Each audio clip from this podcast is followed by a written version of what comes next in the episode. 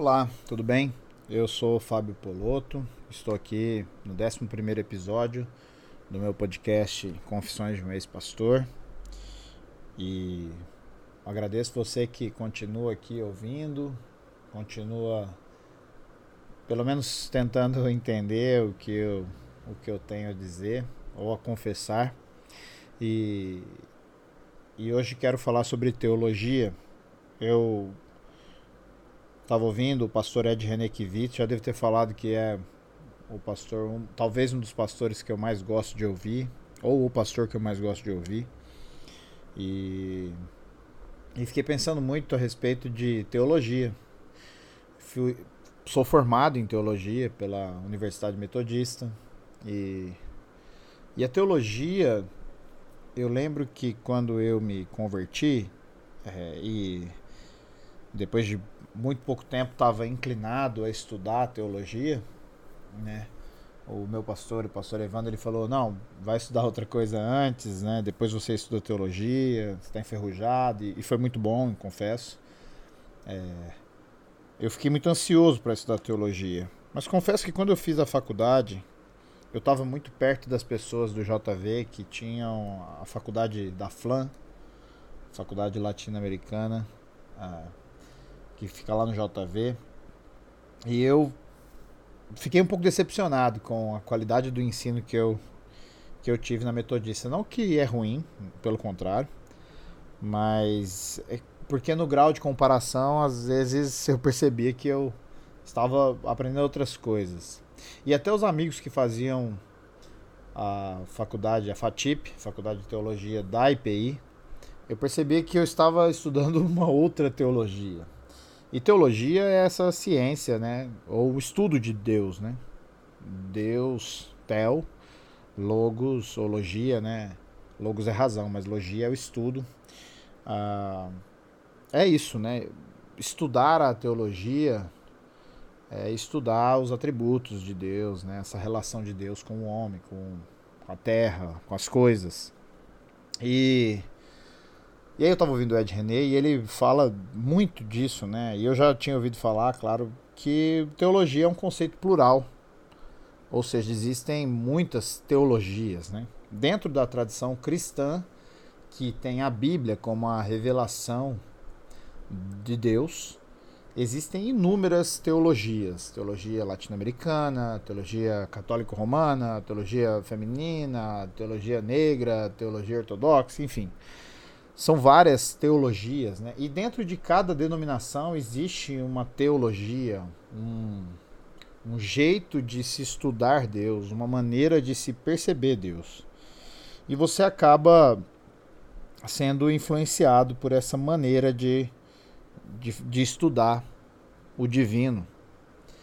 E eu percebia que, que essa minha teologia, ah, que eu estava estudando, ela tinha muitas coisas diferentes e, e tá tudo bem, tá tudo bem a gente pensar teologias e tá tudo bem de ser um conceito plural, até porque exatamente Deus não cabe em apenas um estudo. Se a gente colocasse Deus dentro de um estudo, ele não seria Deus, ele seria outra coisa, um objeto manipulável. Mas o que eu pensei em falar aqui são algumas coisas de, do porquê a teologia também me fez pensar em deixar o ministério pastoral, em não querer continuar nessa, nessa área. E a primeira coisa é que, por natureza, eu sou um cara que questiona, questiona a vida, eu me questiono, questiono as pessoas, sou um perguntador. E, e aí, conforme eu estava vendo a teologia e estudando a teologia ali naquela faculdade e lendo outras teologias, eu percebi que dentro da denominação da qual eu estava inserido havia uma maneira muito clara de, de como pensar Deus. E eu discordava de algumas coisas, não de todas, pelo contrário. Tanto que eu até hoje estou membro e congregando dentro de uma, de uma IPI. E porque entendo que não é porque eu discordo que eu preciso sair. Não é porque eu tenho discordâncias da, do jeito que eles entendem, né? Eles, eu digo, a instituição que eu tenho que sair da igreja como um todo. Não, não, eu saí do ministério pastoral. Muito porque eu questionava coisas que eles acreditam. Né? E lembro até que uma das coisas que eu realmente tinha bastante dificuldade era o batismo infantil, que é defendido dentro de uma linha né, de narrativa de versículos bíblicos ali para sustentar essa afirmação. E cara, sinceramente, assim, quanto mais eu percebia que as coisas que eu discordava eram pontos que que eu não podia falar, né? Como se fosse um assunto proibido. Não que alguém tivesse me proibindo ou coibindo, mas eu entendo que seria ponto de bastante discórdia, bastante discussão mais eu me senti acuado de estar ali naquele meio, servindo daquela maneira e sendo a autoridade eclesiástica de um povo, né? Então esse primeiro ponto, eu confesso que por ser alguém que sempre discordou de muita coisa e questionou muita coisa, ficou evidente com o tempo que essa postura de questionamento, ela não seria benéfica para ninguém nem para mim e nem para as pessoas que, que me ouviam ou me tinham como referência pastoral. Ah, e eu comecei a perceber também, eu fiquei inserido nisso muitos anos. Para mim, 10 anos é muito tempo, né? E até hoje eu estou inserido dentro do, do, do contexto religioso.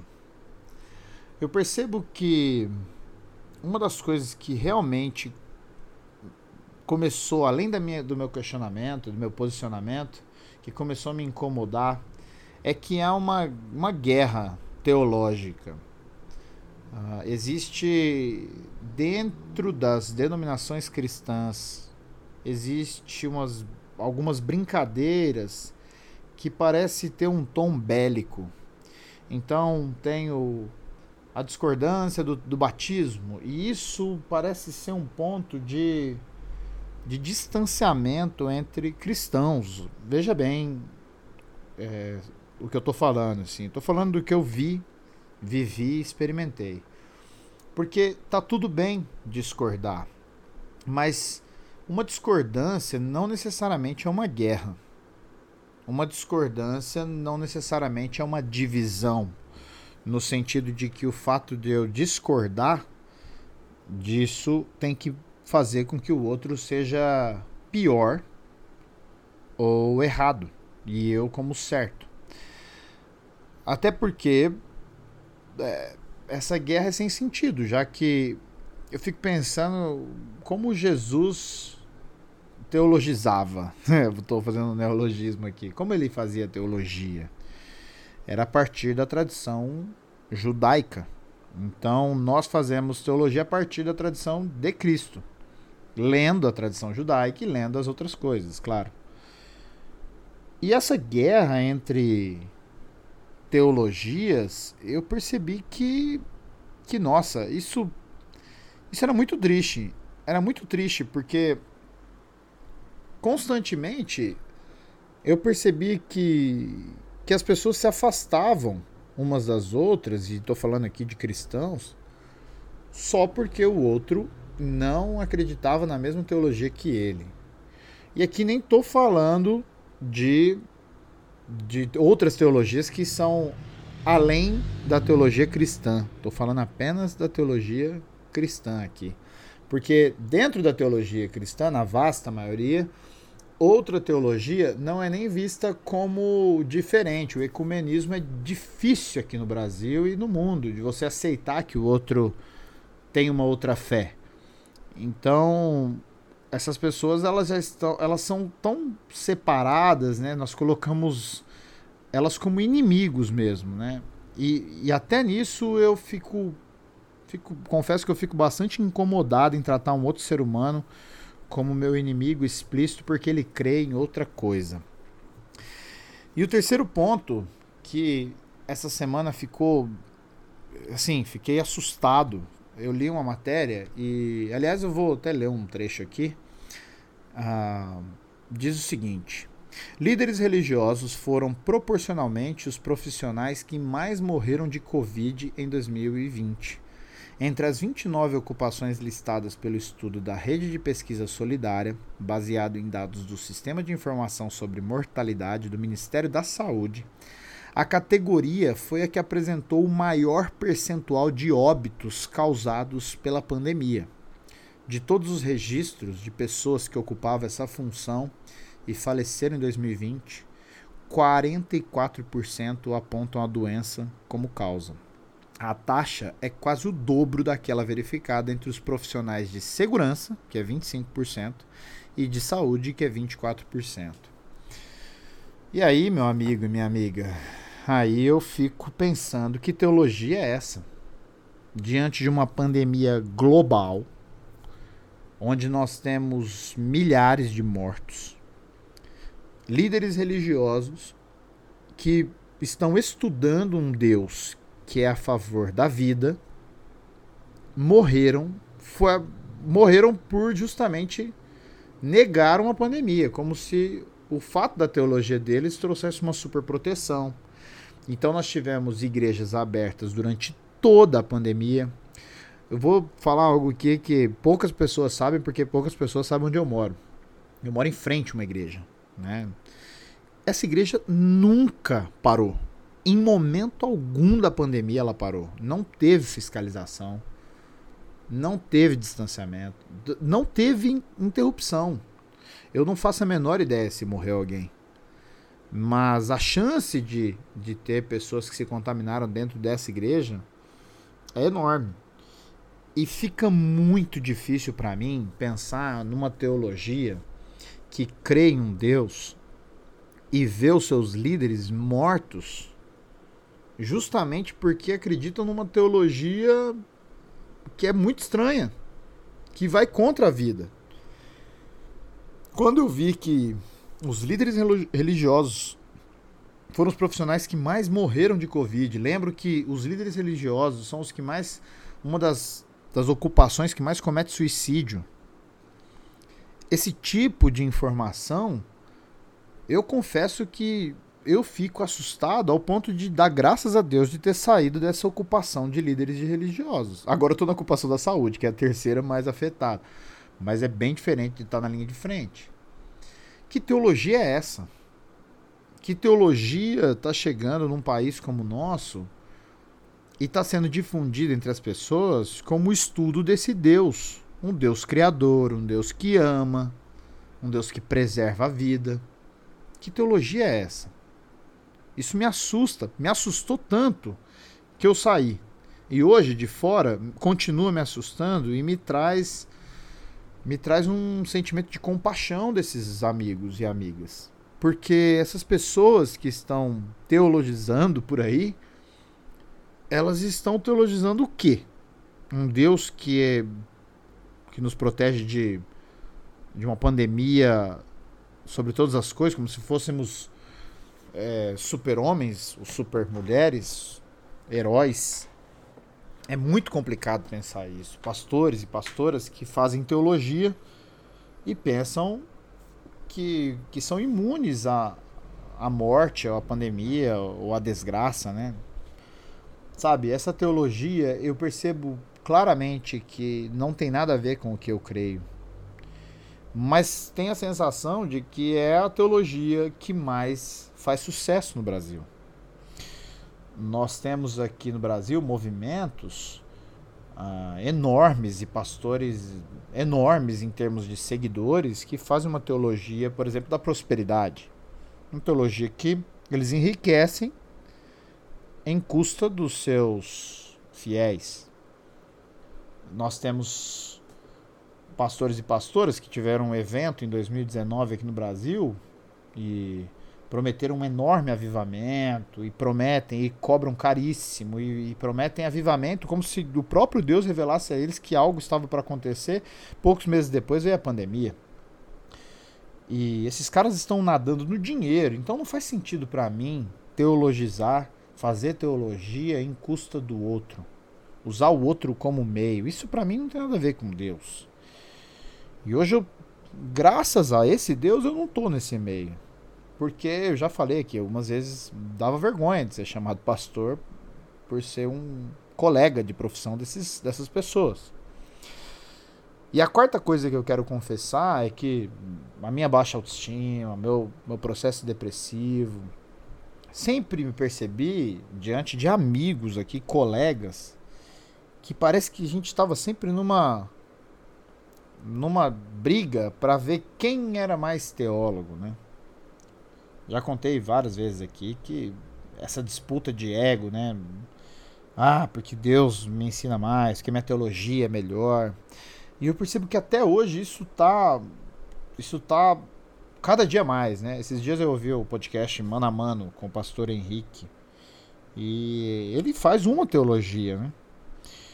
E você não precisa concordar com tudo, mas ele sofreu ataques, inúmeros ataques, porque pessoas pensam diferente. Então a gente atacar um outro pastor como se ele fosse pior ou não digno, isso é muito estranho para mim muito estranho para mim. Uh, o próprio Ed René, que eu gosto bastante, ele, ele tem muitos ataques. E, sinceramente, eu percebo que todo esse meu processo, né, de não querer ficar nessa discussão de quem é melhor. E, aliás, confesso aqui que eu nunca me achei um bom teólogo. Não me acho um bom teólogo. Porque, em comparação com esses caras, gênios, tem caras que são e mulheres que são acadêmicos, pessoas que manjam de estudo. Eu tenho dificuldade em, por exemplo, citar o autor X, Y. Às vezes eu falo coisas da Bíblia que eu não sei onde está. E eu sei que tem pessoas que são mega estudiosas, né? A minha capacidade de aprendizado foi em escola pública e foi daquele jeito. É, eu tenho inteligência para várias coisas, eu sou bom em estudar, mas não me acho um mega teólogo. Pelo contrário, acho um teólogo médio-baixo. uh, e muito foi afetado por essas brigas, porque eu estive em meio de pessoas que estavam, parece que numa disputa assim, ah, eu sei mais que você, né? E, e não é algo declarado, é meio em off, tá ligado? É um negócio assim, muito sinistro, né? Raras vezes eu tô na internet para discutir. No Twitter nós temos teólogos de Twitter, teólogos de Instagram, teólogos de internet, que eles estão ali puramente para defender a sua teologia como única e exclusiva revelação divina. E eu fiquei lembrando de uma coisa. Teve um momento da história bíblica, em Lucas 18, ah, vou ler aqui, de 15 a 17, que fala o seguinte: O povo também estava trazendo criancinhas para que Jesus tocasse nelas. Olha só que, que história. Ao verem isso, os discípulos repreendiam os que as tinham trazido. Aí eu fico pensando, eu tô no meio de uma galera e vem uma criança brincar comigo e alguém repreender né, os pais, né? Não deixa as crianças perto dele. Cara, aí Jesus chama as crianças para si e disse: Deixem vir a mim as crianças e não as impeçam, pois o reino de Deus pertence aos que são semelhantes a elas. Digo-lhes a verdade quem não recebeu o reino de Deus como uma criança, nunca entrará nele. Essa história é linda, né? Porque é exatamente isso. Jesus é um cara que ele ele estava muito a favor das pessoas, muito a favor de qualquer pessoa. A criança era tratada como um ser humano digno para ele. Os pais dessas crianças também. Né? E os discípulos não tinham entendido, eles estavam repreendendo os pais. E Jesus chama as crianças para si, né? Isso é muito bonito. Tipo, criançada, vem cá, vamos brincar aqui. E ele fala, deixa as crianças e não impede elas, né? Esse reino é delas. Né? O reino de Deus pertence às pessoas que são semelhantes a crianças. E quem não recebeu o reino de Deus como uma criança não vai entrar nele. E eu aprendi com um amigo, porque esse lance de ser criança é muito interessante. Criança é um ser humano em construção e criança o que é é, né? Não adianta você querer ficar teologizando para criança. O que é é. Se ela perceber Deus em uma flor, ela vai falar que ali está Deus. Legal que a palavra criança é criar e é, é um movimento, é um ato, né? Então é criar em movimento. Eu vou fazer essa tradução livre aqui. E o adulto, essa palavra, tem o mesmo sentido de adulterar, ou seja, a gente interrompe essa criação em movimento. E eu fico pensando muito no reino de Deus, porque o reino de Deus foi uma criação em constante movimento. Né? Se a gente pensar ali na criação, a gente vê esse movimento. E esse movimento está continuando. A própria revelação do Deus bíblico é um movimento. Se você olhar, é progressivo esse movimento. Ele vai se revelando progressivamente. Ó, aqui está um pouquinho de quem eu sou. Ó, aqui está mais um pouquinho. Até chegar em Jesus e falar: olha, esse sou eu plenamente. E Jesus era um cara em movimento. Quando você lê o Evangelho de Marcos, você vai ver que Jesus está sempre em movimento. E ser criança é essa criação em movimento. Então, teologia, para mim, tem muito a ver com um movimento de aprender quem é Deus todos os dias. E num contexto de dentro de uma comunidade, perceber Deus ali enquanto um grupo é essencial para, no meu ponto de vista, e todo ponto de vista é a vista de um ponto, é criar em movimento a revelação daquele Deus para aquele povo que está reunido. E eu confesso que hoje, não estando mais como um líder religioso, eu tenho muito mais liberdade de adentrar esse reino de Deus. E me compadeço absurdamente de adúlteros desse reino.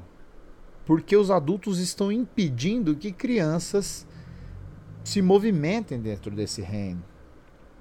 Nunca tive problema em ler o budismo, o Alcorão, ler o hinduísmo, entender o espiritismo, a umbanda. E até isso foi motivo de problema dentro da teologia. Eu não tenho problema de procurar Deus aí dentro. Isso não quer dizer que, que, eu, que eu acredito naquilo lá como se fosse o próprio Deus, a revelação verdadeira.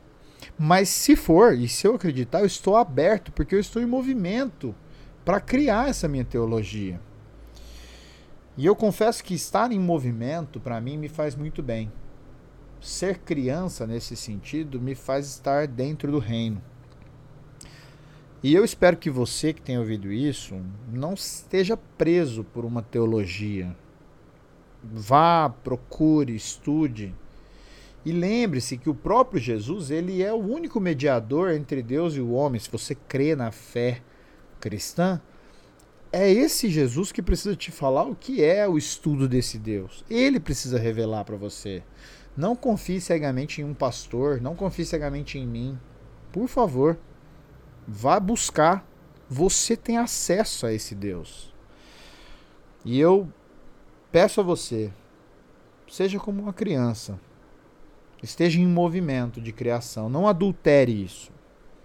Não interrompa esse ciclo. Não faça como esses que estão dividindo e brigando entre si. E olha só, agora até lembrei. É, símbolo quer dizer algo que une. E diabolos é aquilo que separa. Não queira ser um diabo. Não queira separar pessoas do reino de Deus. Não queira separar pessoas de um movimento de busca de Deus por conta de uma teologia. Eu acredito que se você fizer isso, você vai sentir uma liberdade tremenda. Essa é minha confissão de hoje e meu apelo para você. Um abraço.